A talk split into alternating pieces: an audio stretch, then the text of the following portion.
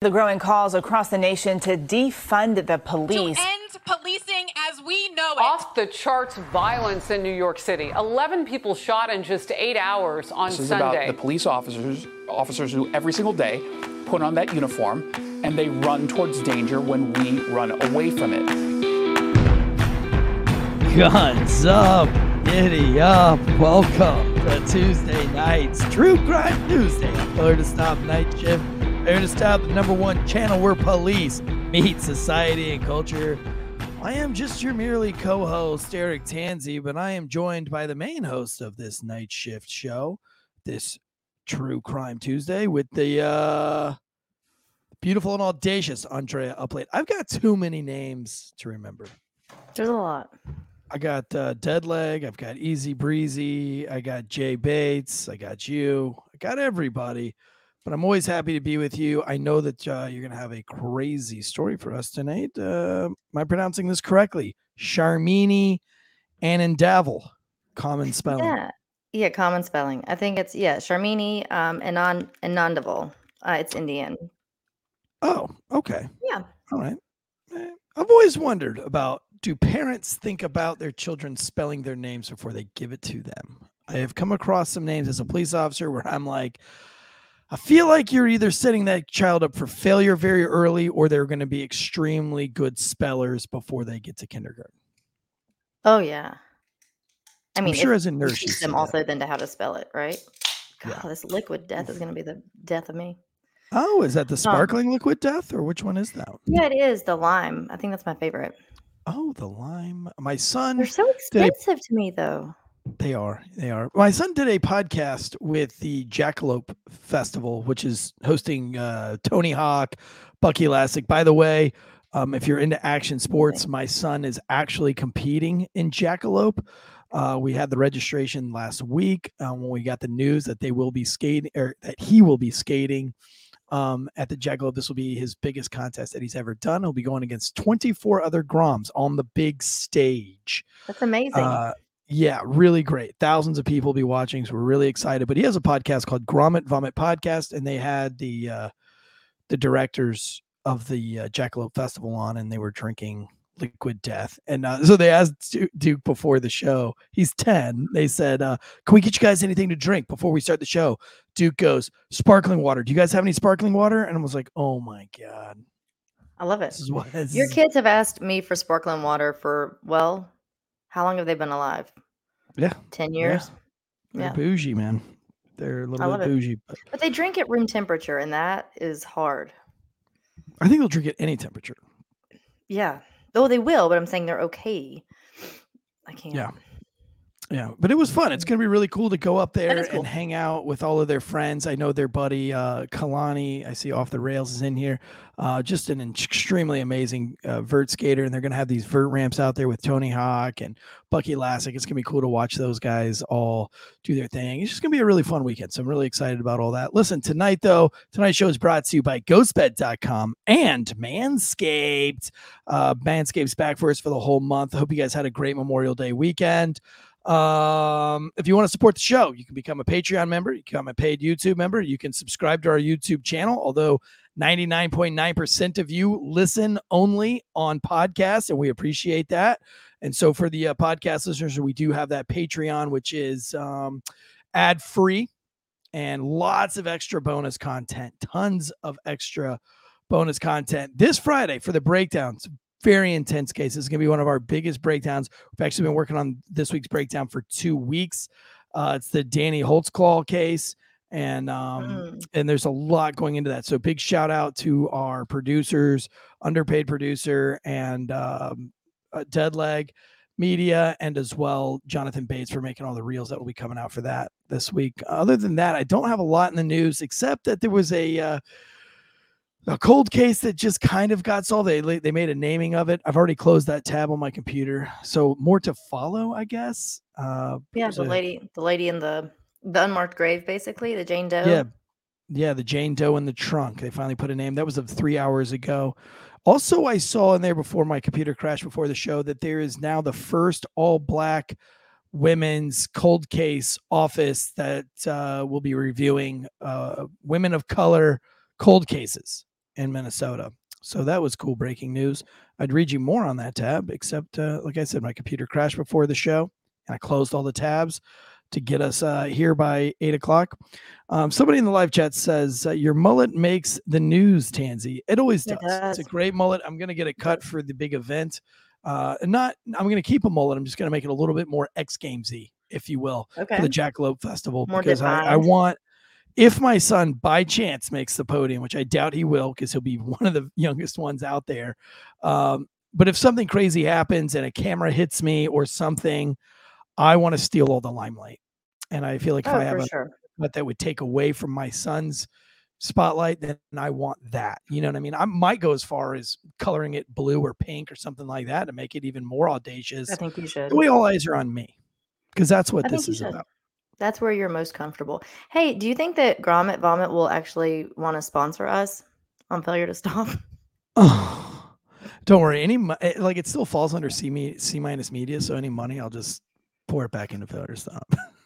Don't say that. They're too young for money. They're gonna get older and hear that and sue He asks me all the time, Dad, how much money did Grommet Vomit make this month? He should. Nothing. Nothing. Now shut up. Go study. Or I'll enter you into a conservatorship. Hey, speaking of conservatorship, I've got a good. I've got somewhere to go with that. Okay, well, take me there.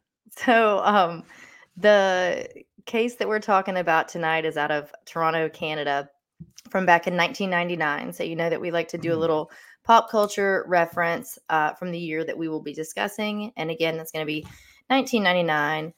Oh, great year, by the way. Hit Me Baby One More Time okay. was hot and heavy in 99. So, Oh, there's your you're talking about the song. conservatorship. Oh, God, I Dad's thought you on wanted it. to punch you. Uh, man, look at her. If if, Bless if her heart, 1999 me knew what I would be seeing at 39 year old me now, Oh, Britney no, Spears, he would still be jerking off in the shower to this Okay. day. Okay. All Wouldn't right. have ever left the bathroom Okay. If he would have known what he was, what what uh, what 39 year old me would see out of Britney Spears. Okay. I vomit for real on the next Patreon episode. Just come there to watch it. Star, Star Wars Episode One: The Phantom Menace came out. Uh, huh? I don't like Ugh. it. I don't like those the Disney ones, the Natalie don't know. Portman ones. I cannot stand those. Nah. Let's get rid of it. Nope. What about Oh, the was Matrix? Columbine in 1999? I don't know. Probably I feel like Um, it was close. Somebody fact check that for me.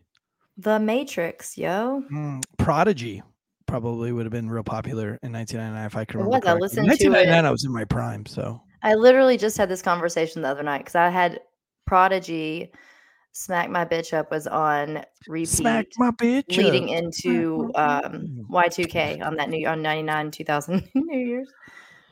I wish I hadn't have just said that. That's right. loud. Um, Y2K was a big thing. How did you spend your Y2K? Were your parents like? evidently listening to Prodigy. Did they like lock you? Well, I guess you would have been an adult by then. You probably had you're on your fourth child in 1999. yeah, I was 52. Uh, I remember my dad like having the shotgun out in the living room. Oh, because people were going to come, like your computers were going to crash, Right. and Like, it yeah, was the like end times. nuclear winter, and the gas pumps won't know how to work. Yeah. Yeah. What else was popular in 1999? Was it 311? Was that? Um, they were Is that a around. So let's see here. Let me get out of Limp Bizkit for sure. The limp waffle. Let me see. Um, I think I saw Limp Bizkit and Pennywise at the same concert in 1999. Oh yeah. I think so. So the first winner of Who Wants to Be a Millionaire was in '99. Oh, This is getting more and more boring by the minute. Ooh, ooh. John Jr. Uh, John F. Kennedy Jr. died in '99. So then, along with plenty of other people on that plane. Let's always ask, how many people do you know? How many people do you think you've ever met in your entire life combined? What? How many people do you think you have met in your entire life? All of them. Thousands, right? How do you answer that question? What? Right, thousands? Would you say Sure. like 10,000? Hmm. I don't know. Met or been in the same like you know Yeah, school like building met. with? Like I don't. Know. We just met. Like, hi, my name is Andrea. Yes, You- probably twelve thousand and seventy six. Okay. How many of them do you know have died in a plane crash? Right. I never. No, none of them. None of them. None of them. None of them, right? It's so crazy that. Nor on railroad tracks. See where I'm going with that? Uh, I saw I the Fight. Club there. Great movie. Might I watch did it see tonight. that. I haven't seen that in forever. Mhm. Um, and that's it for pop culture stuff. Now, in terms of crime, um, you maybe you're considering JFK Jr. a, a crime there, um, but also, unfortunately, that was the year of Columbine. I just said, was that the year of Columbine? You said you didn't know, and I said somebody. Oh, I didn't hear you say that. I thought you said Limp Bizkit or something. No, I said was Columbine that year, and you said I don't know, and I said I'm pretty sure it was. Will somebody fact check me? Oh, I didn't hear you say Columbine. I heard you say fact checked. Whatever. Damn, It was Columbine. it was Columbine. See, I didn't hear you. I just said I don't know, so I didn't say huh, and then you'd make fun of my internet. Mm, mm. Well, this is going to be a good case because 1999, like I said, was one of my better years and Mhm. uh, was in my prime. Shout It's out to one year. more and I'm out of here podcast. I'm drinking another koozie tonight. And uh, Oh, I gotta Venmo y'all some money. for what? A shirt Are you talking about for me? for me for one of theirs. They have shirts? Yeah, Why the fuck did I didn't get a shirt? I'm not getting. I mean, I'm I'm getting. I'm supporting them by getting a shirt. I'm not supporting them, but I still want a shirt. You got a koozie. I never got one of those. Keith. Mm, All right, Mm. so let's get started. Like I said, uh, Toronto, Canada. We're actually going to start right now in 2008, and then we're going to go back a little bit. All right, so in 2008, this is going to start a little heavy, guys, and then we'll we'll tell more of the story. In an area um, known as Peter Peterborough in Canada, witnesses heard the voice of a child um, saying "stop" and "no," and they uh, unabashedly knew that this was not children horse playing. This sounded like an emergency, and they called local authorities. Uh, they the authorities got to the scene. This was like a schoolyard, but of course it's abandoned because it's nighttime.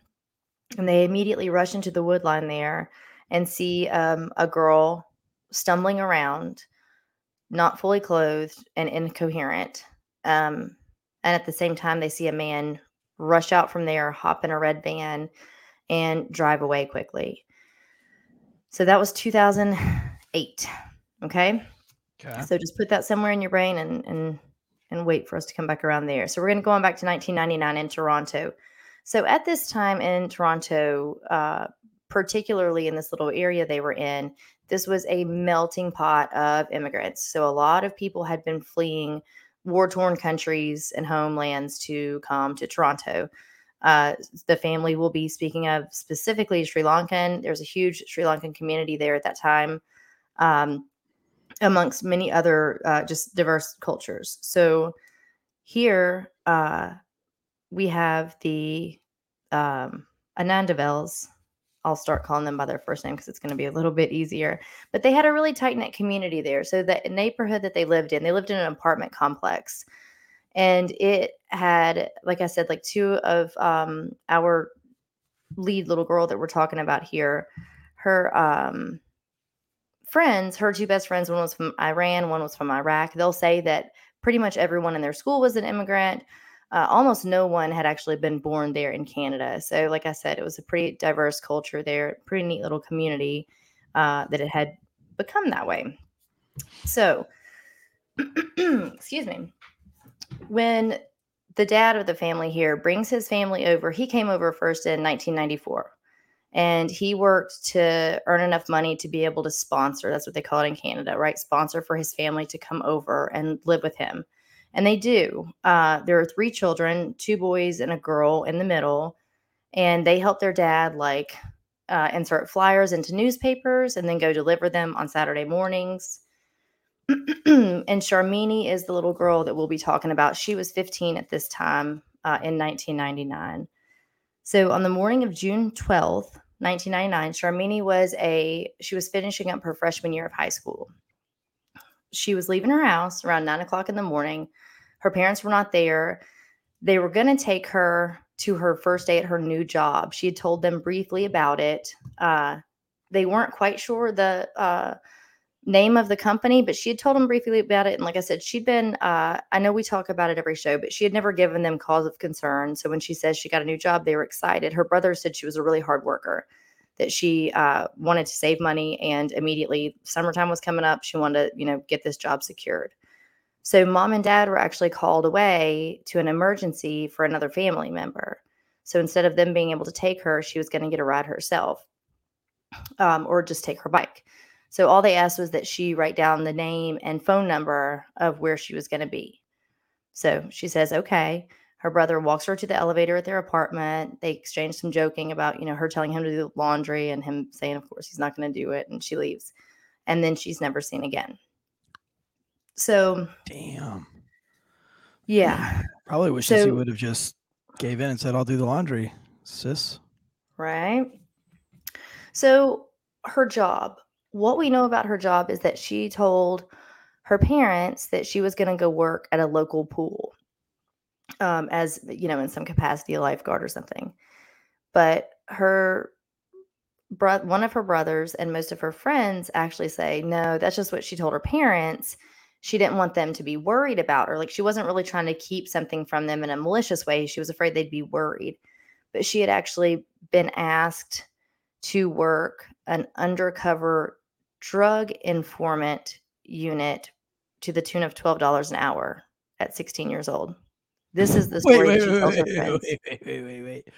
You Who heard me. her? Well, this is the this is the job that she was offered From who? From someone we're going to talk about in a moment. I mean, it couldn't be a police department because they would have to get mom and dad's permission, And I doubt they'd be just plucking a 15 year old off the street, right? right? Well, I mean, I, I mean, I maybe back in 1999 they would. I know, like my cousin, she's she's now like a corporal or a sergeant, but for many years, I mean, she was like 20 at the time, but for many years they used her in underage sex takedowns, like the Mm.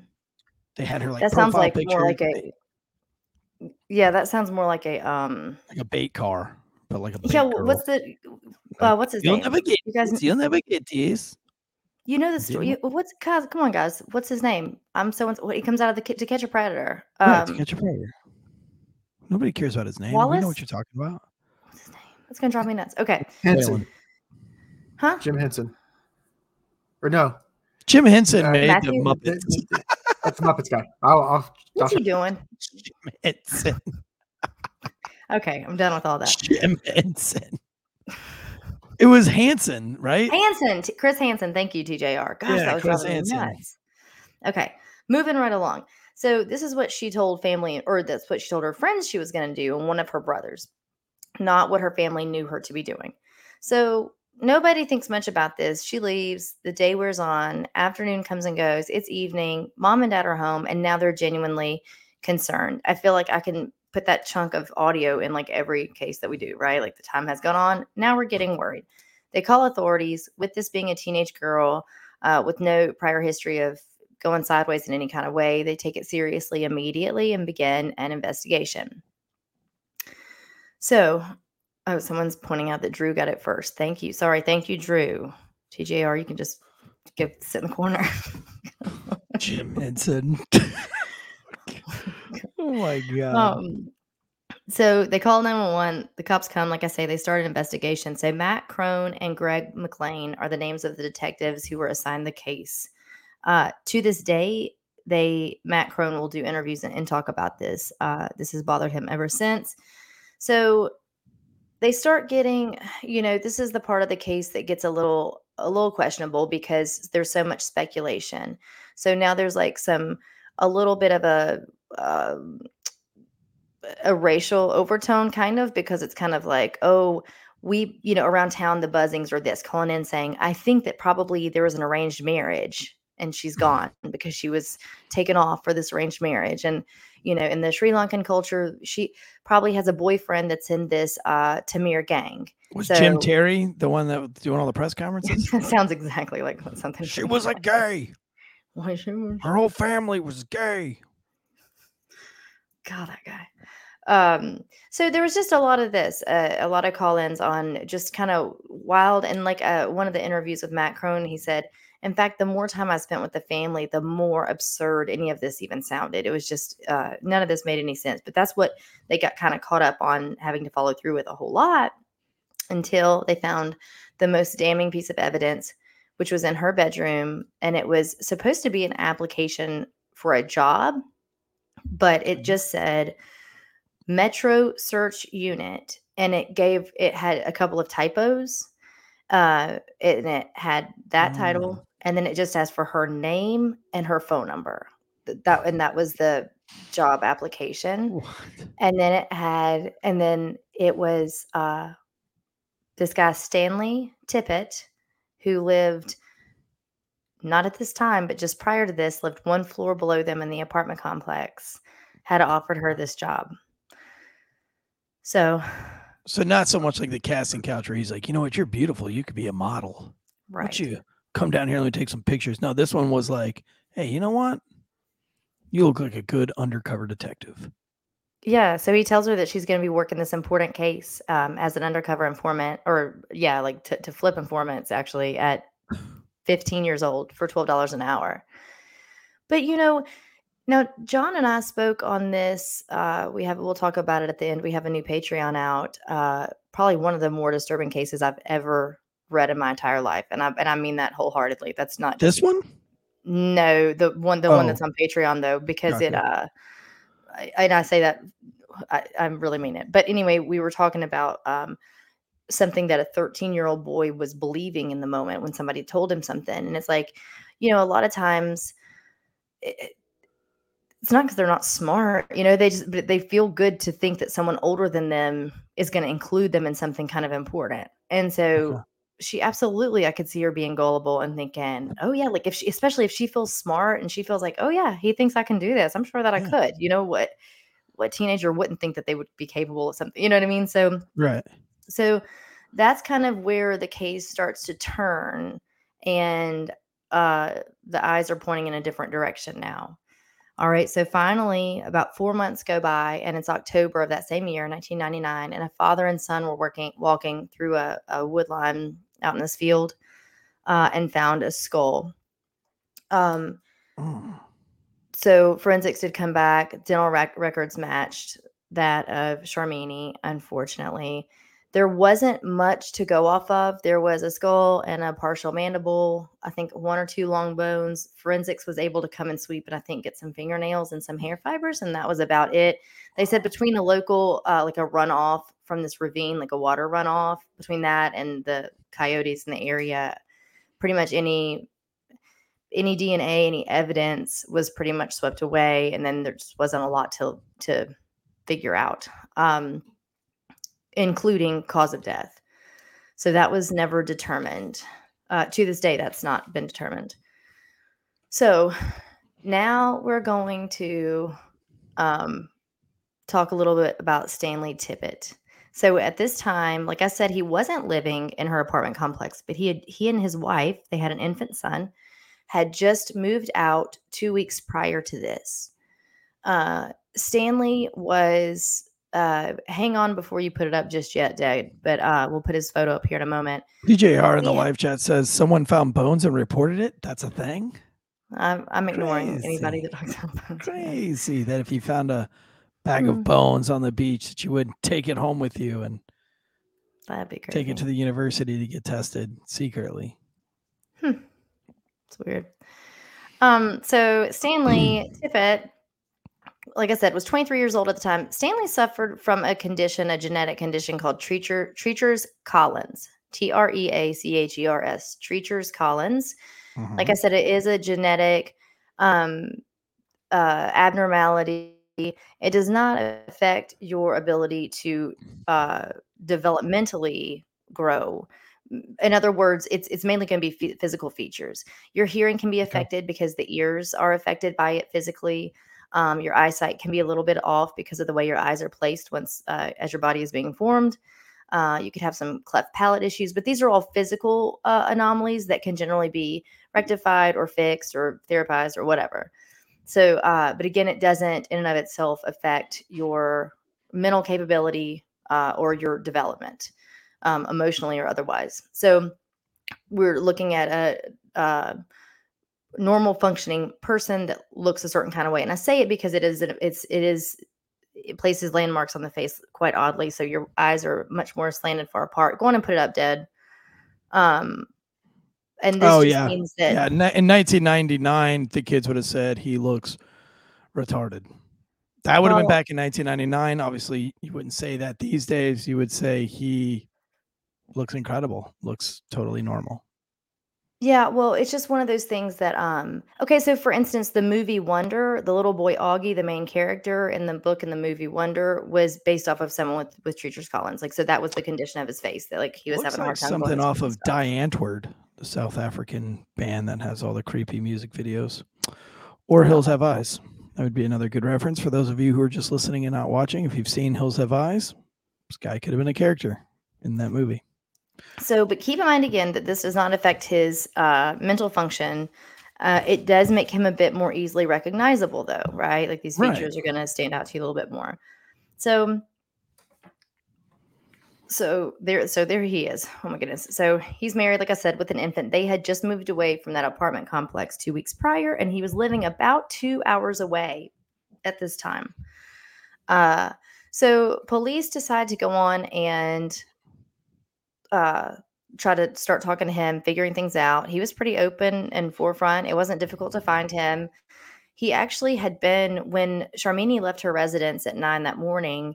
Come to find out, Stanley was in town, even though he now lives two hours away. He was going to be cutting grass that day.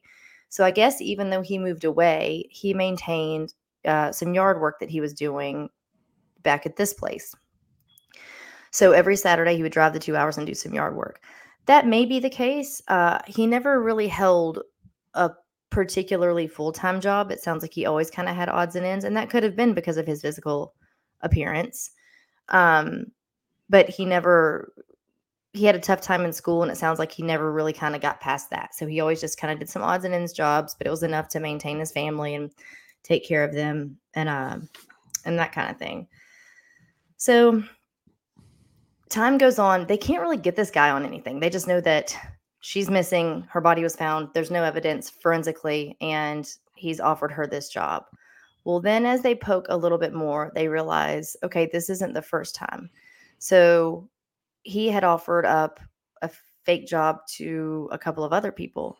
So a couple of years later, there was a um, a lady that he worked with, or that worked at the grocery store, and he became infatuated with her.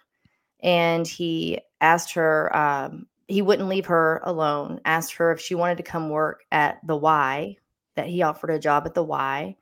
Uh, she turned it down. He became more and more infuriated finally the store had to like put out more security and put an order up against him so he couldn't come around this grocery store anymore then when he was in a different apartment complex again with his wife and kids guys he developed um, an infatuation with the one that lived there in that apartment complex and so there's this other man an older gentleman named murray who was a neighbor of his and murray said that when Stanley and his family first moved in, he was the nicest guy. He'd do anything for you.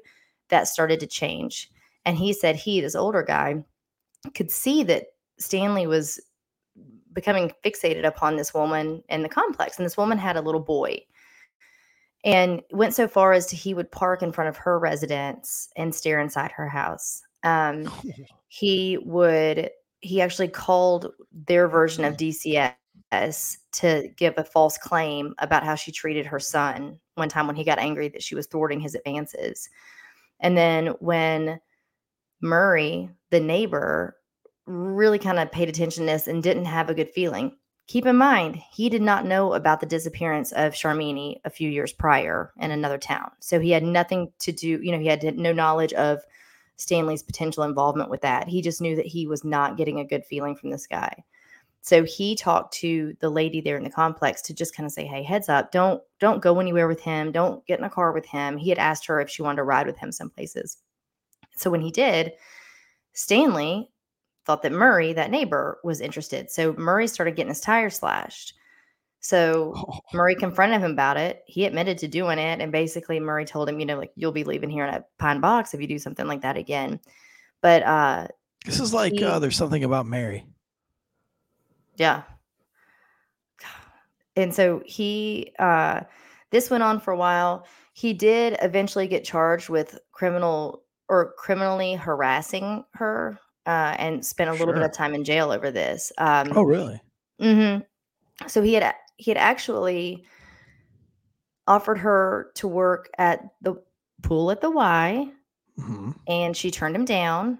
He called up to her at a, I believe, like at a Taco Bell or something. Found her there, was irate, didn't know why she wouldn't take this job. By the way, this job that he can't offer her because he does not work there. Uh, and so she calls the Y because she's up. She's like, "What is this job that you know that is?" I think she just wondered if it was even available. And they say no, and they don't know his name. He had given a fake name, Jason something or other Born. and uh, he didn't work there, and nor was that uh, a job that was available. And so the Y kind of has their radar up now because this is not the first time they've heard of someone calling in for a job that didn't exist. So they call police, and now police are like, "Hold on." We know a guy, right? Like we know a guy who's offered up some Yeah. Wazoo stuff because ever since Sharmini went missing, they had their eyes on him. So they never could implicate him in anything, but they would sometimes do some 24 hour watch. They kept, they just really kept as close of eyes on him as they could. Uh, of, excuse me. Of course, that started to uh, wane a little bit as the years went on. You can only do that for so long. But when they got word of this false job application for the Y, they immediately had radar up again. Seeing this guy's pictures, 99%, 99% chance that he asked those women if they thought he was pretty before they killed him, before he killed them. 99% Mm. 99% chance. He looks the type, right? Like, Mm. am I pretty? They're like, oh, yeah, you're, you look, you look good. He's like, no, am I pretty? Uh, Mm. uh, think he manscapes? Mm. Gentlemen, if you didn't already know, it's tax season. So you know what that means. Manscaped is here to make sure that your boys downstairs are having fun. So when you get those tax returns, uh, you know where to spend them. 8 million men using Manscaped these days. Go to manscaped.com for 20% off plus free shipping with the promo code WOLFPACK. Uh, man, I love Manscaped, by the way. Uh, used it this weekend for Memorial Day weekend thought I would uh, trim the pubes for the troops. Um, I felt like no better way just to honor the fallen than to uh, to shave the pubes, and that's what I did because I want to look my best on Memorial Day. Uh, the lawnmower 4.0 trimmer with the the little laser light. Uh, listen, water resistant. Um, gosh, waterproof actually these days. It's got the the LED lights. I love it. You got the weed whacker uh, which is the near ear and nose hair trimmers. Did that before I went and got my VA hearing test, my little yearly hearing test to see how bad my hearing's getting. Uh, but yeah, they got the crop preserver. It's that anti chafing. So if you're into going to the gym, you don't want to be walking around with your bowels stuck to your leg all day. You can put on that crop preserver, the crop reviver, all those things right now. 20% off plus free shipping. Just use that promo code Wolfpack for us. Uh, get your swagger back, baby. Get it back with Manscaped. As a police officer, listen, the job's hard enough. Make it easier for yourself. Get you a Ghostbed pillow, get you a Ghostbed, and manscape a little bit. It'll get you laid. And that's the ad. And that is the ad. That's all it needed to be. It didn't need to, I didn't need to drag it on with all the mandatory stuff that they make me say. I could have said Manscaped, promo code 20% off, promo code Wolfpack. It'll get you laid. Yep, that would have worked. Um, all right. So, excuse me. So he got two years' time for that criminal harassment of the neighbor of his. Mhm. I don't know what's going on at home, but he was still married. So Oh, whoa. Somebody they- married him? they were already he was already married. And Bro, take the win. Take the W. Are you serious? listen, You got to be thankful for what you got. Listen, looks like so- that, dude. If you've already landed a wife, you hit the fucking lottery. Okay, listen. So he winds up having five kids, three of which inherit this condition. So they also are going to have this Treacher's Collins as well.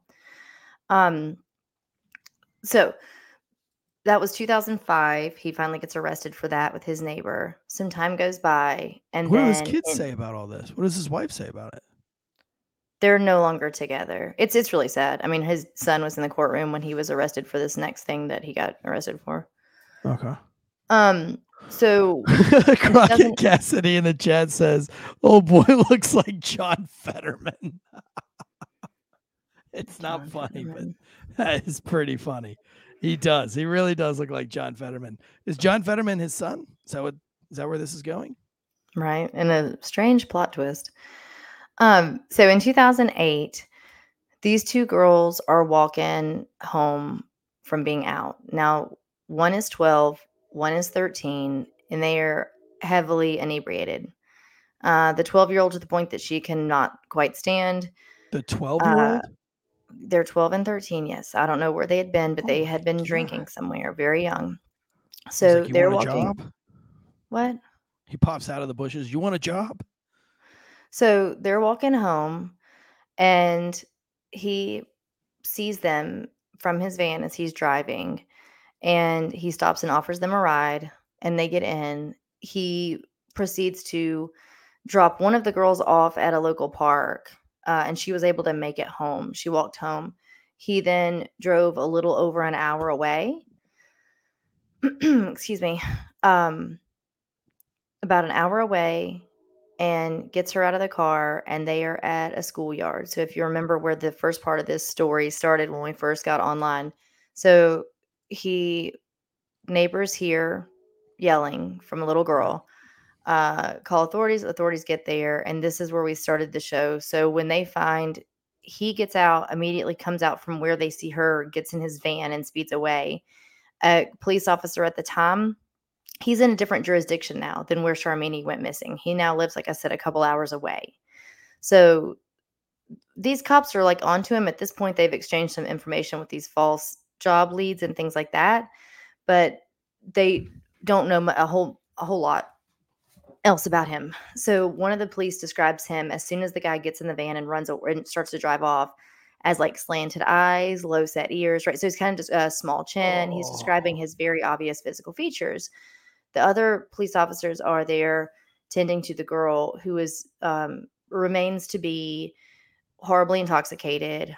Um, and she was um, she was naked from the waist down, and she didn't remember to this day. She she didn't remember much of the events of what happened, but uh, he speeds off. They try to chase him. They're flying through these roads, but it's like a residential town at nighttime. So they decide to call off Mhm. the search because now they have his plate and a description. They call off the or the chase, excuse me, and they set up everything to go like to go get him. They decide they're going to go get him now. So before they can do this, they get a call. They have to call these other authorities, but they get a phone call from him. He's calling them Yeah. saying, Wildest thing, I was just stole my van. carjacked. Yep. Mhm, Always. I was just That carjacked.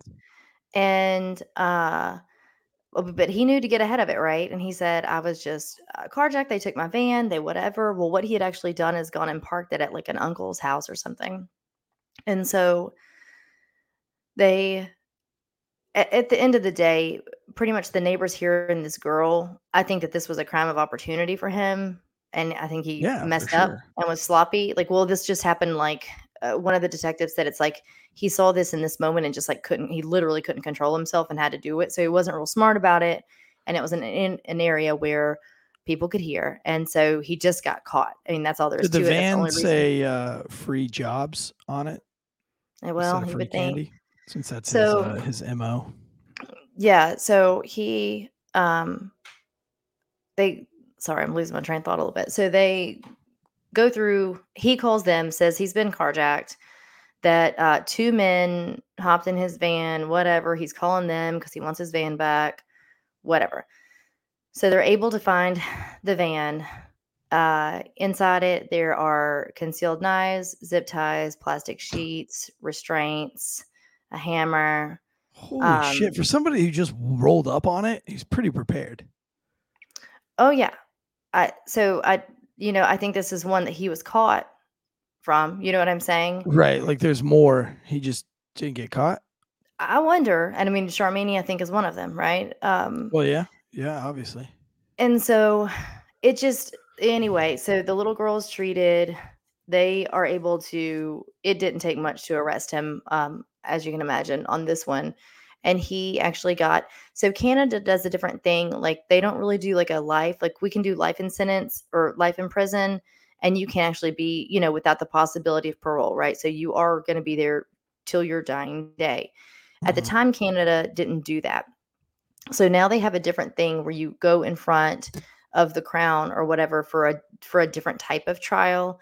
And in 2011, he was granted this sentence that would then be actual life in prison. So he has no, uh, he will not be getting out. He can Okay. file an appeal every two years, which he's trying to do. Um, but so far, nothing has has come of that. Uh, so this is Now, can technically he still opt for that? case. Like, uh, can he opt for that legalized uh, suicide thing that they got going on over there in Canada right now? oh, I don't know. Do they do that in the jail system? I don't know. I'm asking. Oh, I don't know. I'll look I know, like right now, That's you like that's the big thing about like veterans that don't want to live anymore. They prescribe them suicide. It's been the been the running thing right now. Well, You you can do that without that? going to Canada. I mean, you can. There's, you can find some people to do some. No, no, no. But they've legalized it in Canada, of sorts. Why does it matter if it's legal or not? What suicide? Because you can go to like the doctor, like you can schedule it. Like you can be like, let to be get my for euthanasia. Yeah, remember Dr. Kevorkian? yeah. Could be like, yo, let me uh I want to go out on this day. It's kind of like um like when women have babies.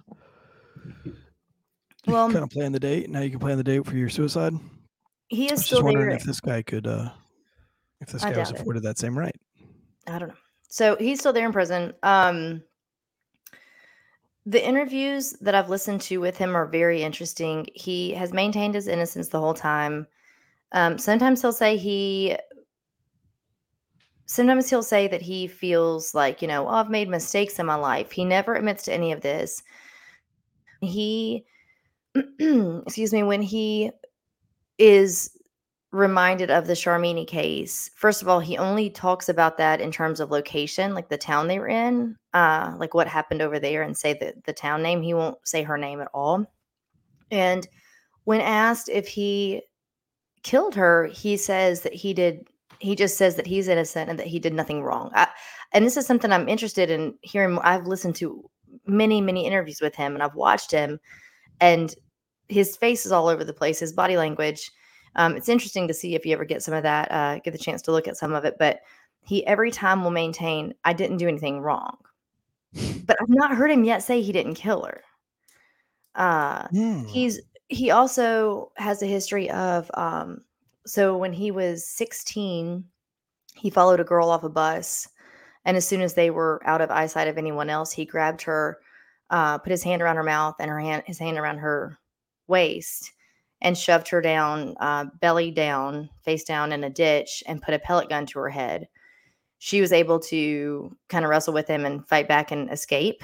Um, and he didn't serve any kind of time for that, I don't think, at the time. So that kind of came and went. He set his teacher's desk on fire when he was a teenager when he got particularly angry.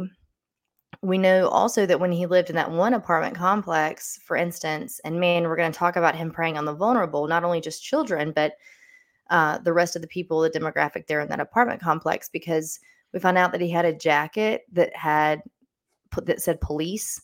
Uh, he had a billy club he would sometimes walk around with. He, uh, of course, that fake job for the Metro Search Department or whatever that was. So he um, had an infatuation with police, but he wasn't one, right? And so we hear that a lot of times. So think about this little triad we've got going. I don't know what he did to animals, but he's already, we know about the arson, some very earlier prior sexual assaults. He's a lot of times it's either someone who is in the military or a police officer or someone who impersonates them, right? Or, or wanted to be but never could be for whatever reason. That seems to be the the case that we see a lot. Uh, so they'll tell you uh Sharmini's brother will say uh yeah we we kind of we thought he was a cop like we didn't know. And so that's where this case gets even sadder to me because a lot of these like I'd said at the beginning they had left actual war torn countries. They were coming here to provide their children with education and safety. And so they go get this pretty little apartment in Toronto you know coming from wherever they just came from. And if a man is offering to teach your child judo. That's what he did. So he taught a lot of those neighborhood kids judo and he would offer to take them to the pool like once a week. But they let him because he seemed safe and he was a local American man law enforcement officer or so they thought, right? So they felt very uh and he preyed on that. He preyed on that uh vulnerability, you know, that they had. Um, or naivete, maybe because they just didn't know. They thought it was going to be. tied them? Have they tied him to any other victims? Mm-mm. Mm-mm. Not that I know of. No, but it looks like like he has a history of kind of getting a slap on the wrist for a few different types of things. Right. Like the one of the times they caught him on a false job offer to a minor, it was to a 12 year old, but then there was really nothing they could they could charge him with. Yeah, like what's the crime in offering So, well, what I you know what I wonder, and this would be a doesn't exist? stretch. fraud? This would Maybe, be a uh, what? maybe like fraud or something. Maybe. Well, this would be a stretch, but the case John and I talked about last week for Patreon, the- the same one I referenced earlier, one of the charges was enticement of a child, enticement of a minor. So Mm. you're you do something that you know is specifically going to lead them out of where they're at to be with you because you've en- you've enticed them upon whatever this is. Um, for for instance, in that case, it was about a party that this guy was throwing that he wasn't really throwing. But in this case, I don't know if that's something that would stretch. I'm not even sure if that's a charge that you know they would use there. But um, yeah. So this dude is still in prison, uh, but has never been charged with um Sharmini's death, and no one has. And like I said, really, no but and all he his his whole claim to Charm- Sharmini's death is that he didn't do anything wrong. Well, he said he didn't do it, but I've just never heard him use the words "I didn't kill her." You know what I Mm. mean? Uh, one of the times he, when he was brought back to trial for this, he had been going back and forth a few hours away to.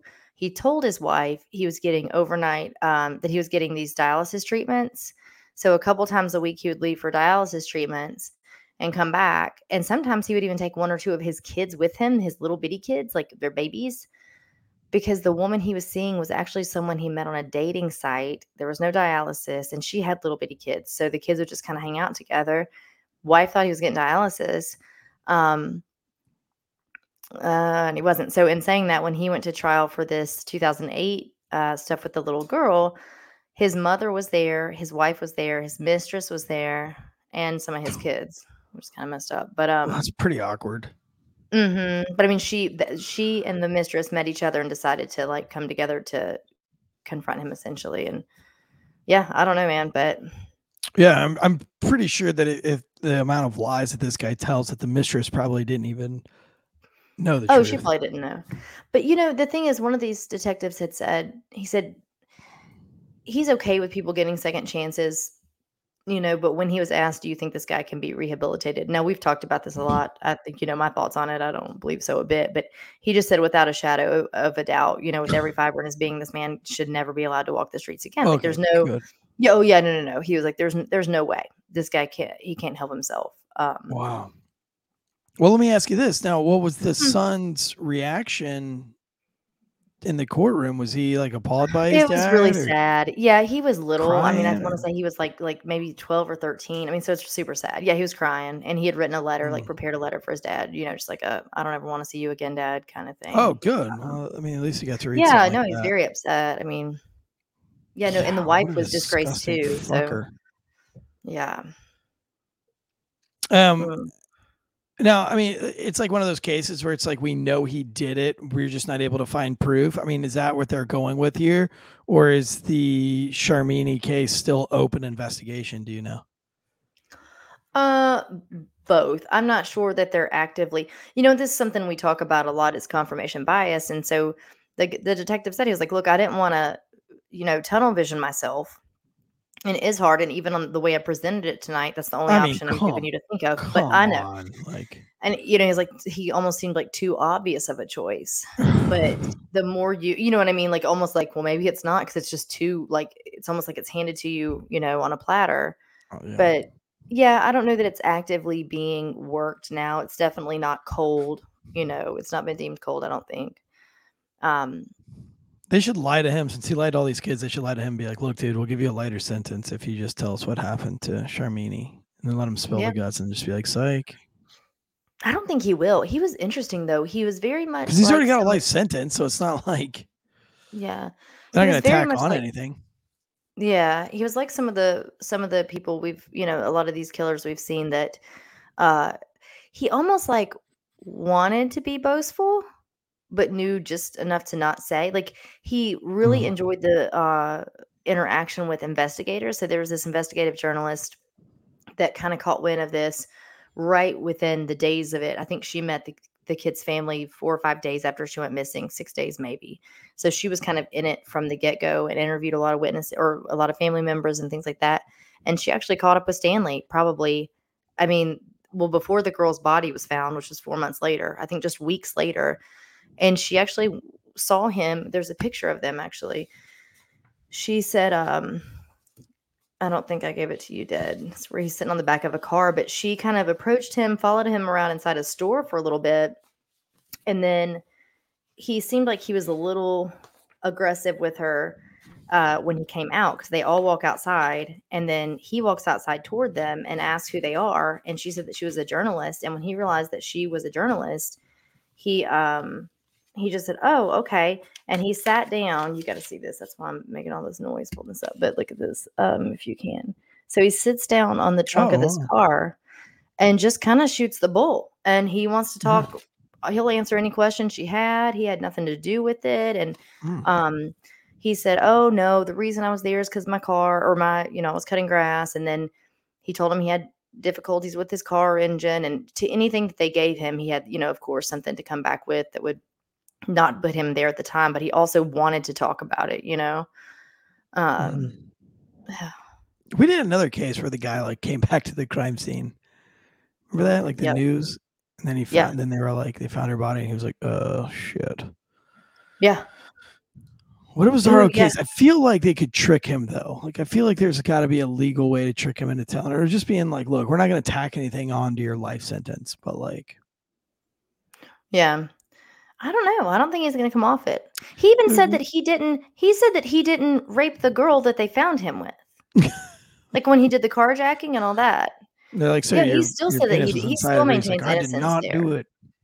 Yeah, no, he maintains What innocence. He um he thinks that they can throw that out because he found that uh in some evidence they had, they had semen evidence, trace evidence from semen from what they call they said was two different men on this child's shirt. They then later called it uh you guys who knows this answer it tell me what it's called transferable dna is that what it is? Right, where but essentially she could have gotten it from the laundry. It could have come out of her like the the laundry where it was just enough trace that it couldn't even be tested to go back to someone. All they could say it was two different but they couldn't say whose. It was so little so it doesn't necessarily implicate him in it it also doesn't take him out of it Right, Uh, like it her really brother like jerked do- off, and then his mom was like, "Go fold the laundry." He was like, Yeah, it could "Damn be anything in the world. I mean, it really could be. So my point is, though, it does. He, he still maintains his innocence there, and they f- quite literally, physically saw him there in his van as this girl. You know what Right. I mean? So They're like, no, we Uh, saw you, and they were like, no, that was a UFC fighter, it wasn't me. yeah. So I mean, he. I, I don't think he will. I don't think he'll come off it and say that he did transfer. Thank you, Drew said transfer DNA. Jeez. Um. So Well, I mean, I'm glad. I'm kind of glad that the case is solved-ish. We've had a lot of cases in the last couple of weeks that are just like completely unsolved, and it's been blowing me away and driving me nuts. And like the boys on the tracks still, still lose sleep over that case. Um, but I'm not going to lose sleep over this one because I kind of know that this guy did it. And I'm at least I'm glad that he's in prison. You know what I mean? Right. Um, Um. You know what's and, you know, poor interesting? Sharmini, and they never figured out the cause of death for Sharmini. Mm-mm, there wasn't enough of her body left at all. Um, like I said, there had been like a river Mm. washout and then coyotes and whatnot. Um, Oh, that's yeah, too pretty little bad. Actually, put up. There's another beautiful picture of her. I think that I'm not sure we've shown yet. Dead. Yeah, sweet little thing. Oh Um, man, she looks like an adult there. Well, that was before a function, like a special occasion. Right. Um, Darth Darth Holly, Darth Wally. Mm-hmm. And that's her parents. Oh, they're there in the newspaper. Gosh, man. We're just showing some pictures, guys. If you're just uh, listening of Sharmia and her family a little bit. Um, and these these so- pictures will be up on our Instagram for all you listeners. Um, Mhm. Andrea Uplate at Andrea Uplate um, is where you can follow Andrea. She posts all the wild pictures from from these episodes, and then a couple of of reels. Of course, you can always follow us on the Failure Stop Instagram. Listen, a miracle happened on our Failure Stop Instagram. Um, we were stuck at nine thousand one hundred and eighty since Mhm. January, Yeah. and uh, we finally like decided to get serious I mean, in the, I mean, it's like I don't know if it's shadow banning or what, but I, I think it's just Instagram doesn't want you to get to that ten thousand mark. It was Um, weird. but you know, like for two years solid, we've almost gotten like hundred followers a week, Yeah. um, or more, and then all of a sudden we get to nine thousand one hundred and eighty, and it stops, and it would go down to one thousand sixty, like nine thousand one hundred sixty, and then kind of bump itself back up. Um, and so I, I told Drew, I was like, look, man, because because I'm in charge of the Instagram stuff, and I was like, and he's in charge of the YouTube numbers and everything, and we were having our numbers meeting, which we do every 90 days to to look at it where everything's at. And I was like, Mhm. dude, in 90 days, we're still at on 9,180, which is crazy because Jonathan Bates makes the greatest reels. And between him and Elijah, Absolutely. those reels are insane and um and we're very engaging and we respond to you know 100 Mhm. messages a week it feels like i mean at least um from people I've got a So- case file from a listener's family member who is currently in prison that she wanted us to take a look at that I've been pouring over. So we engage. We engage in the chats. Yeah. I would say the fans. so today we uh we made it to 9200 and like four but now we're back down to 9195 so i think they caught on to us because we, we we did a post that says like hey if you'll please follow us on instagram and try to get us over this 9200 mark um It's so weird, yeah. insane to me that we wouldn't pick up any followers since january um you know So we need to do a couple really weird. contests. Let's do one to get to 10,000. I know we mentioned it recently, but we'll get our heads together and think about something. So probably one of those, you know, a like, share, tag a friend thing. Uh, do one of those kinds of things and it'll get us uh get us to andrea will show you her shoulders Yep. And then separately, m- night shift is about to turn a year old. We talked about that. So in June, night shift will, will be a year is old. We got like I think three more weeks of that. Mm-hmm. well let's get abby on and Have a party. Who else has been fun? Uh oh, Jim Terry, bring him back. Jim. I'm sure he'd want to wish me a happy anniversary. Get back like the just do like a whole forum. But no, seriously, Abby would be fun to have on um for ladies' night. Everybody love to have her. Maybe um maybe do like um one year uh Andrea up late ladies night again, and this time include Ashley. And Yeah. uh, it could be you, Ashley, and her. That might be fun. Um But we need to think about something though for the for the year mark is what I'm talking about. That's what I'm saying. Do that for the year mark, or do you want me there for the year mark? Oh, I could do my take my shirt off and draw all over it. That's true. I did. We did fifteen hundred dollars in super chats the time that I took my shirt off, and drew peneyes on it. I remember. Peneyes, plural. Um, hey, real quick on Murdaugh, I don't know if you guys saw, but they they meaning Netflix used the freedom of the Freedom of Information Act to request the body cam footage for the documentary that they've been doing, Mhm. and uh, evidently some stuff that was supposed to have been sealed didn't. They just kind of knew not to use it in court Mhm. because it was mainly so that the families wouldn't see like the the gruesome stuff. Mhm. Um, but I, so I guess they didn't technically seal it, but it was kind of supposed to be sealed. So when it Oh. got sent over to Netflix, it was just full on, like not Oh, redacted visually at all. Whoopsies. So Netflix is saying that they will not, they absolutely won't use it, but Ah. just we know that it's in their hands now. So If it was about Trump, they'd use it. somebody's Um, gonna see it. and we will see it. Sarah Might Kell says, "Who wouldn't want transy there? Lesbians. Lesbians wouldn't want me there. hmm They'd want to see a bunch of girls. That's that's my best guess. That would be the only ones. I mean, but you know, even lesbians love me because I have the same haircut that they do. So I always get along super well with lesbians because I have their haircut. It's like I'm a part of them. I'm one with them. Uh, yep, great. Uh, everybody likes the idea of having a ladies' night. Um, I think it'd be a lot of fun. I think it'd be fun. Yeah, for it the, is fun. for the one year episode because it's your show. It's not my show. I just, I just sit in. You know what I'm saying? I just- hmm Yep. How was your Memorial Day weekend? Did you do anything? Good man. The weather was Fucking trash. ridiculous. Trash. Ridiculous. By yesterday evening, it got beautiful. But yeah, I mean, hung out, went to the beach, Good. a whole bunch of friends, the good stuff. Yeah, it was fun. But I mean, oh, We went and stayed uh, at some friend's house for the weekend. Um, Yeah. It was fun. It was nice, kind of relaxing. There's a lot of kids, but you know, the rain just kept everybody inside. So we resorted to playing Uno and some kind of other spy game. you That's fun though. I mean, it was fun, but it was better when you can sit out and barbecue and Oh, I know. Trust me. I was smoke happy to have cigars and drink long beers. weekend. Yeah, but That's it was though. cold fun. too. It was It cold. was. it was cold, wet. Um, none of those things that I like. But um, well, that was an awesome episode. Listen, guys, support us by supporting our sponsors, ghostbed.com. Follow us on Instagram. Uh, we've got a hell of a show tomorrow for you guys. The FBI is being held in contempt of Congress, uh, or may or may not be being held in contempt of court. We'll see. Uh, just we got a lot of a lot of stuff for tomorrow. That's going to be a lot of fun uh, to go over. And then again, Friday's breakdown is going to be crazy. Literally the hardest worked, the hardest researched Friday breakdown that we've ever had to do. This one's bigger than uh, Derek Chauvin's case. Wow. Um, yeah, this is a big one. And um, I think you guys are going to be shocked of what we found in this case. Is This, is a case we that's been on my about?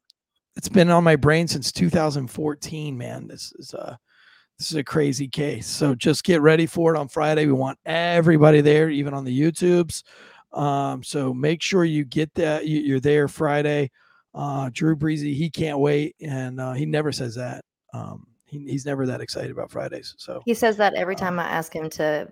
no he doesn't like friday show because he has to get up really early drew's one of those wakes up at three in the afternoon but now he has to get up i'm just kidding he's always up before I am. I always call him at like nine or 10. I'm like, hey, dude, you up? He's like, yeah, I've already like driven 10 kids to school, went to the gym, whacked a couple of golf balls, wrestled an alligator, made out Yeah. with Casey Anthony.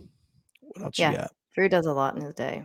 He does a lot. I was Uh, yeah, I um I was saying to John the other day that maybe I could I wonder if I could make more money on failure to stop so it would support me to retire so then I could make more money for failure to stop when I'm retired to make more money for failure to stop. I mean, we've all been waiting for you to. We said we would promote your OnlyFans if you just released it, Only shoulders. and and we'll take 30%, which is fair. That's totally fair. Sell Yeah. my soul. Listen, I got a job for you. This is a new job opening at Terrible. Failure to Stop. Oh. It's you're an investigator now. All right, guys, it's been fun. It's been real. It's been real fun. Uh, we gotta get ready for tomorrow's show. And This is a big week, guys. Listen, this is a huge week for me. I, I could not be more proud of my kids. Um, this is gonna be really cool, man. This is like the X Games. This is like the Canadian version of the X Games. It's the first time it's being hosted here in the United States. I think it was in Brazil last year or something, but it's in the United States this year. If you're in Virginia, if you're near Virginia Beach this weekend, it is free to come and spectate but it is uh, they have all in one spot on the ocean. They built a 1.2 million dollar concrete skate park on the beach cool. that they are tearing up in three like three days after they built it. But they have base jumping. They have a motorcycle uh, Moto X uh, going on. Bucky Lasek and Tony Hawk are doing a vert display um, or expo- exhibition on uh, on the beach. There's uh, a pro level uh, skateboarding contest with a thirty thousand dollar cash prize. 80 foot bouldering wall for a professional bouldering contest. There's a professional surfing contest. Uh, all of that in one spot over the weekend, Friday, Saturday, and Sunday. If you're out there, if you're at Virginia Beach, if you make your way down to Virginia Beach, hit us up on Failure to Stop. Leave messages. Hit me up on Eric Tanzi. Uh, we'll try to meet up, uh, at least grab a coffee or get a picture. Um, Uh, and if you want to come watch my my little shredder shred, uh, he is stoked. He practiced all day today, and um, he got a new helmet for for. So it's just gonna be a it's gonna be a good weekend. So gonna be a big week for all of us.